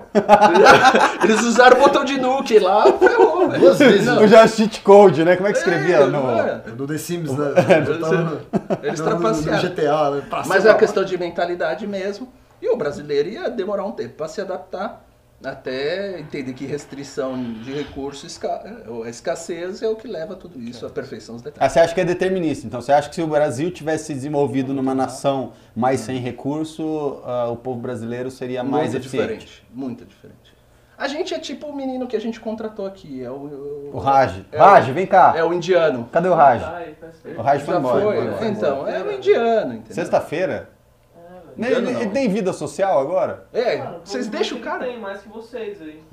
Nossa. Não, mas eu tô aqui que O que que E você? E você? Eu tô obrigado aqui. Vou estender esse por mais umas Qual que era 3 o horas assunto aí. mesmo? Boa, Você boa. vai, você vai fazer a live, não vai? Vou, depois Porque eu eu... vou ficar até 11 horas na reunião. Oh, que chique. Você viu? Baiano Reunião Trabalhador. Bom, vamos lá, última pauta. Tem mais pimba, Fred? Cara, eu tô sem internet 100%, velho. Eu também tô. Bom, eu não tô vendo nada, estamos aqui voando no escuro. Ô, Russo, Olha, olha aí, entra lá, vê se tem uns pimbas aí pra nós, que o Fred sem internet, só não consegui. tá sem internet. Tá todo mundo sem internet, estamos voando no escuro. Vocês querem falar de dólar? Bom, pelo quero- menos Dá não um caiu. pimba, vai, não, ó, eu tenho aqui, aqui, Sexta-feira à noite, eu tenho aqui pimba. uns pimbas assim. É que caiu a- os comandos aí da live, mas tem, tem outras redes. Anderley Pastrelho dou 10 reais. Um vírus como arma não precisa ser letal nem agir rápido. Ele tem que ser altamente contagioso e incapacitar, não necessariamente matar. Também. Imagina o caos gerado por 20% da população estando doente. Também. É, lógico, mas depende também muito do objetivo, né? Gente, Eu não sei o que, que os ultranacionalistas asiáticos gostariam de fazer no Brasil. É, Talvez o uma limpeza étnica. O, pro- o problema de você usar um vírus como arma é o que a gente está vendo no coronavírus. A Só contenção é muito difícil. né? né? É, é- é muito difícil você ah, imunizar o seu povo inteiro e atacar o, o povo inimigo. A não ser que seja um país eco que você consegue imunizar todo mundo e queira destruir o resto do mundo. Então é, é muito difícil. Você sempre vai acabar afetando um aliado, você sempre vai acabar gerando muitas externalidades. É uma arma de muito. A precisão dela é muito difícil. É. Vocês sabem dizer se já houve algum ataque de arma biológica por parte de um Estado? Já. O gás sarin? Guerra do Paraguai. Gaiçarim não. É que Gaiçarim é químico. Não é né? biológico. É a Guerra do Paraguai, porra. Maravilhoso. Um dos primeiros usos ah, da guerra. Maravilhoso no Adorei sentido aquela histórico. guerra, foi a mais né? divertida de É, No todas. sentido histórico. Um dos primeiros usos de eh, arma biológica ah, proposital. Eles jogavam os corpos infectados com cólera no rio, pro rio descer. e- Entendi. Mas na Pra afetar os paraguaios. Oi? agora mais recente. Na modernidade, biológica eu não sei. Biológica eu não sei se teve. Com arma assim já geneticamente ah, alterada, um vírus. Isso. ah, não sei se teve. Se teve, não contam, né? Que teve. Vai ter em 2039, fiquem atentos. Provavelmente teve, mas ninguém, ninguém disse. Que Bom, é. vamos lá, tem mais pimbas aqui. Tivemos um pimba de 10 reais da Malê Al Brasile. Ela deu 10 reais. A mera privatização. Não é ela, é um homem. Ah, é um cara. É, Desculpa aí, bro. A mera privatização não é solução para tudo e não é também o livre mercado. No Carnaval de Salvador, o financiamento do Estado foi substituído pelo privado, mas foi em troca criado um monopólio da cerveja. O cara falou que não é livre mercado, mas então não teve livre mercado, porque se teve. Ele... É, se tem monopólio não é livre, fato. Não entendi também. Aí Se- tem uma privatiza contradição, e abre o mercado, uma contradição é isso que a gente lógica aí. Você Não, pode a mera botar- privatização não é livre mercado. Ah, Isso- Ah, entendi. Beleza, tá certo, verdade. Sim, Realmente não é. concordo. Você vende os correios pra uma empresa, mas mantém o monopólio, não adianta nada. Se você abre o mercado, um aí resolve o problema. É. É mais Apesar- importante a- abrir o mercado do que privatizar. Apesar de que no caso específico, uma lei lá da- do Carnaval de Salvador, eu acho que a decisão ainda teve mais benefícios do que malefícios, porque é muito pesado para a prefeitura arcar, a prefeitura desonerou muito, e aí, de fato, houve um monopólio da cerveja, as pessoas são obrigadas a tomar lá a cerveja que, que é imposta no Carnaval, mas eu acho uma externalidade pequena em relação à poupança que a prefeitura faz ao fazer isso, coisa de 10 milhões, Pouco ônus e ou mais muito bônus. Eu acho. Eu acho. É, e, Essa decisão não é e digamos que ah, o estado lá, a Salvador, a cidade de Salvador, tem alguns problemas muito mais prementes do que gastar dinheiro público com carnaval, né?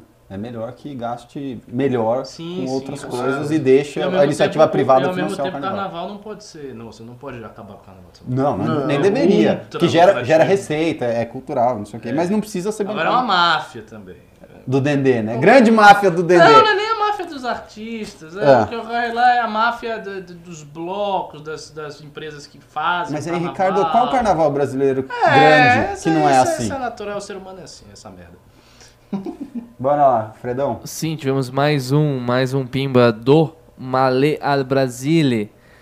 Ele falou o seguinte: A minha contribuição japonesa preferida no Brasil é o kaki. O Kaki? Não sabia. Cara, que o eu não Kaki- sabia. O Kaki que não é o Fofita, né? Não sabia que o Kaki era japonês, não. Também não.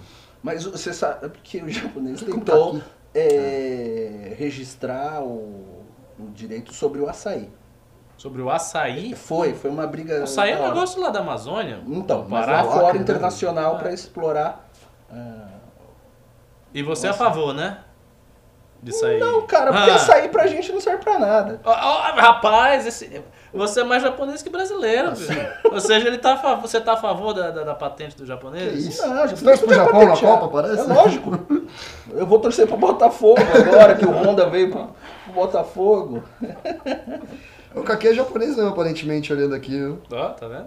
Significa alimento de Zeus. O que, Kaki? Alimento de Zeus? De Zeus. E ele foi traduzido pelo Pois Japão. é, Japão. então, olha aqui. Foi trazido pelo Seiya. Sabe, sabe o que que Ah, parece? não, não. O nome tem origem grego, que significa Ah. alimento de Zeus. Enquanto kaki, ah, o nome de hóspiro tem origem do grego, perdão, foi soltei uma fake news aqui. Que significa alimento de Zeus. Enquanto kaki vem do japonês kaki.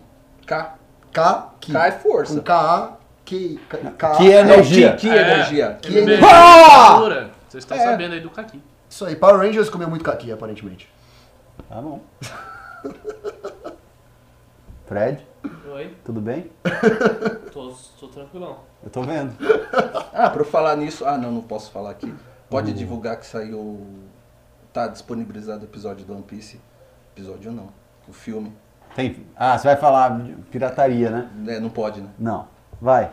Vai o que, velho? Acabou os pimbas? Já, já. Ô, louco, é só isso. Bom, nove e meia. Vocês querem encerrar ou vocês Bom, querem... parece que o Leandro, ó, não deu mais 75 reais e não estará levando a Ah, camiseta. Bom, ninguém vai levar a camiseta do é, time, ninguém né? vai, não. Tudo bem, tudo bem. O Alexandre ia ficar bravo comigo mesmo se eu desse antes dele ver. Isso é Então, verdade. eu não escapei de uma bronca. Ótimo, ótimo, ótimo. É, Bom, como é sexta-feira à noite, querem fazer considerações finais? Alguém quer falar alguma coisa?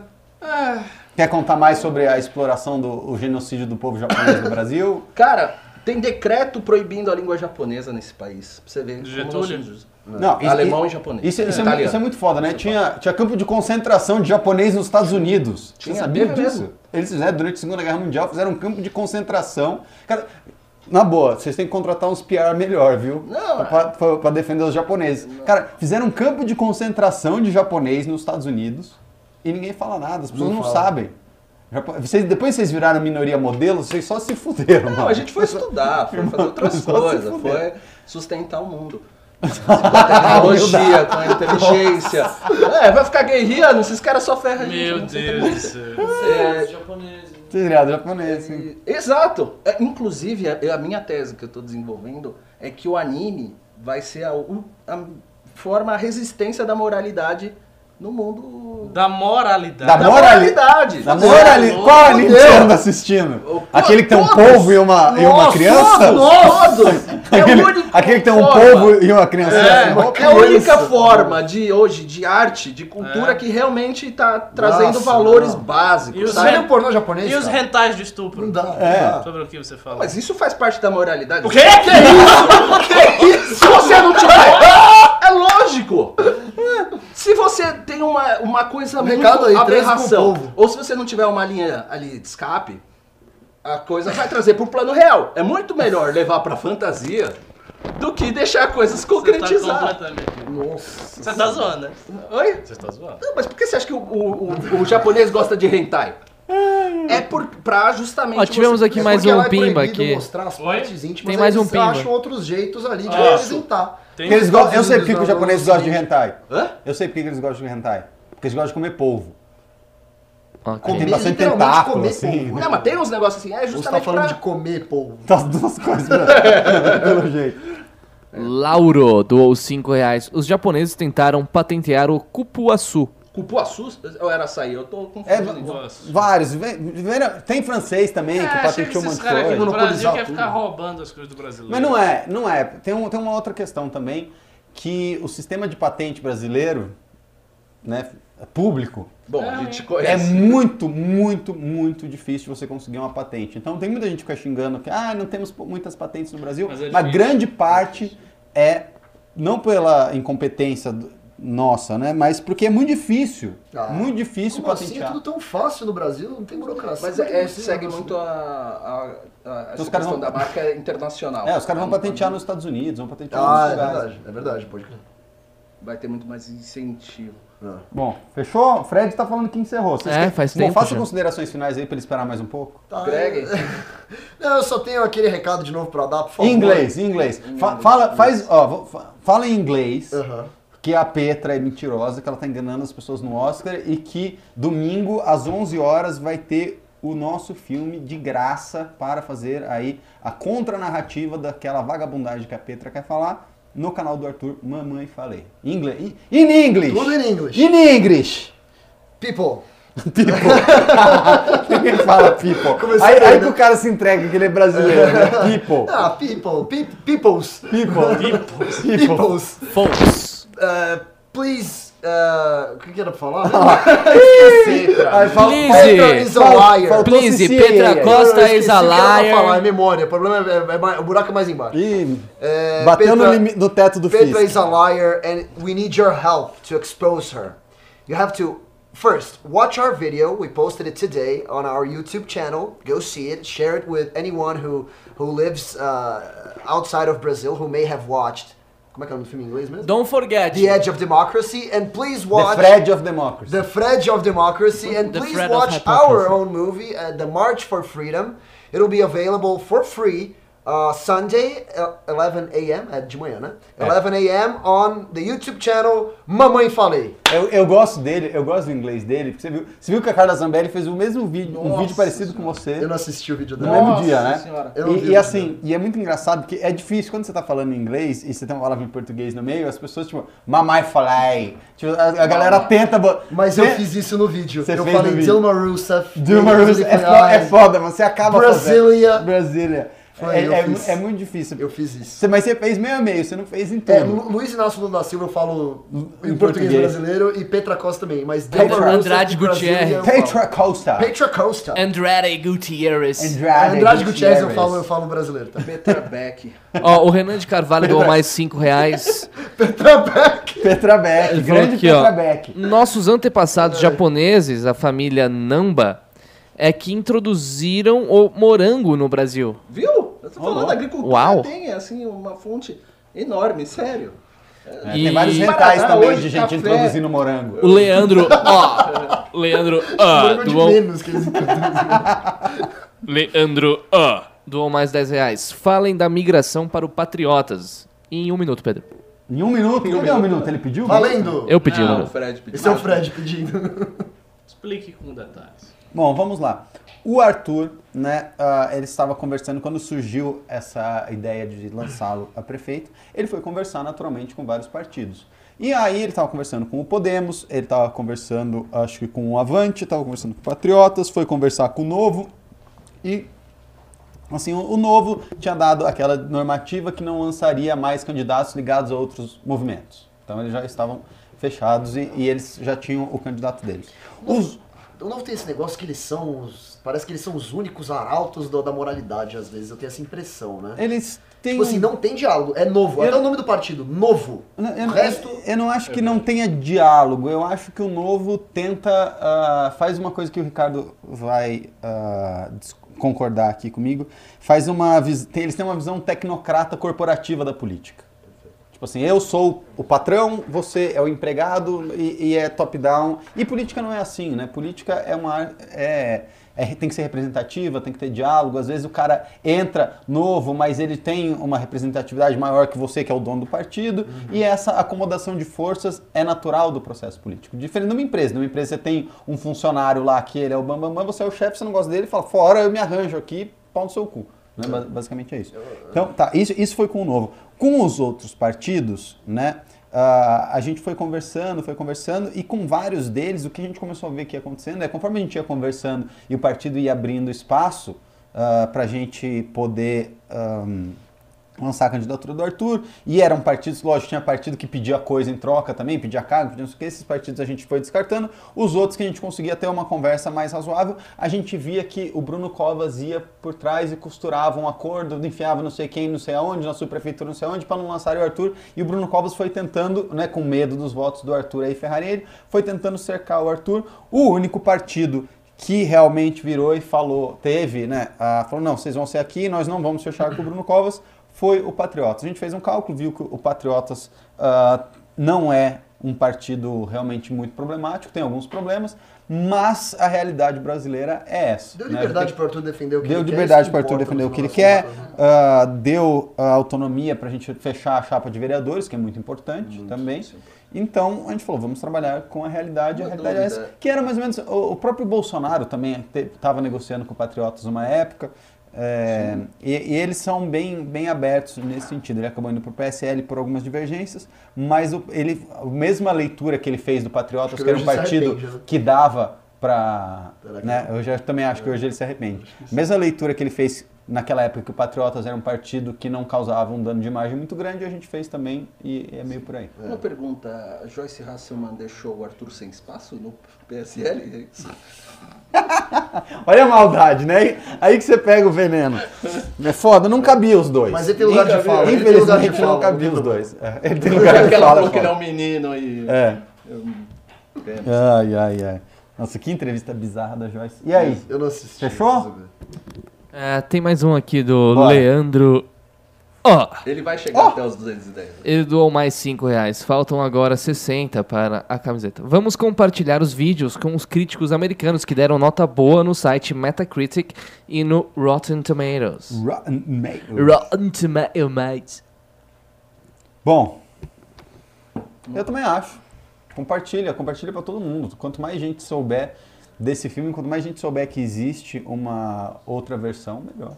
A versão verdadeira. Por isso que a gente está disponibilizando de graça, inclusive vai ter uma puta dor de cabeça com a nossa distribuidora, ninguém escuta. Bom, mais alguma coisa para encerrar? Todo mundo cansado aí?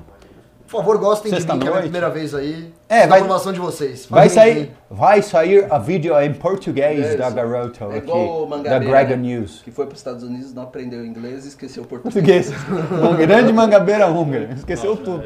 Mas não sei, Bom. tô, tô achando o Ricardo muito triste hoje. O que aconteceu, Ele tá Ricardo? dizendo que tá cansado, Ah, eu, tá tô, eu tô cansado. cansado, eu dormi mal. O bebê acordou várias vezes. Ixi, Fora que o sofá já tá Coisa com a marca da da bunda dele aqui, que ele ficou a semana inteira nesse sofá. Ele levanta aqui. Deve- Tô cansado mesmo. Toma uma, toma uma garrafada, uma boa garrafada. Hum? Tem garrafada na Bahia? Não tem garrafada na Bahia. Na garrafada? garrafada é do, do Amazonas. É, um, é uns, umas- uns chá de 200 ervas que levanta o pinto, escura o Meu pinto tá útero. levantando, eu tô cansado só. Porra, Pô, eu tô não cansado, foi o a Neném vai que acordou. Não, falando, Vai te lear, filho. Não foi tá a Neném que acordou. Foi, hoje. Ela não acordou, acho que foi isso. Entendi. Bom, galerinha, é isso aí. Muito boa noite. Eu vou agora pro Twitch. É... Cara, não vai dar pra... Pra transmitir? Aqui não. Tá lá bom. talvez. Tá bom, então não transmito, então transmito só- lá. só não, lá, não tá, tem pessoal? problema. É... E o pessoal, do, se tiver alguém do estudantil, vamos ter a reunião logo agora pra tratar de um sério problema que rolou aí, viu? Oba, é, é aquele. aquele Sim. É esse mesmo. É, é aquele lá, tipo, o Carratu manda em todo mundo, É, meu exato. velho. Que, que áudio Enfim, maravilhoso. Fomos. Inclusive, isso aí tá gerando tanta piada boa aqui no escritório Tá que eu, tenho que, muito agra- eu só tenho que agradecer esse, cara. Esse garoto é uma lenda. Obrigado, cara. Esse garoto é uma lenda. Bom, é isso aí, galerinha. Boa noite. Boa noite. Tchau.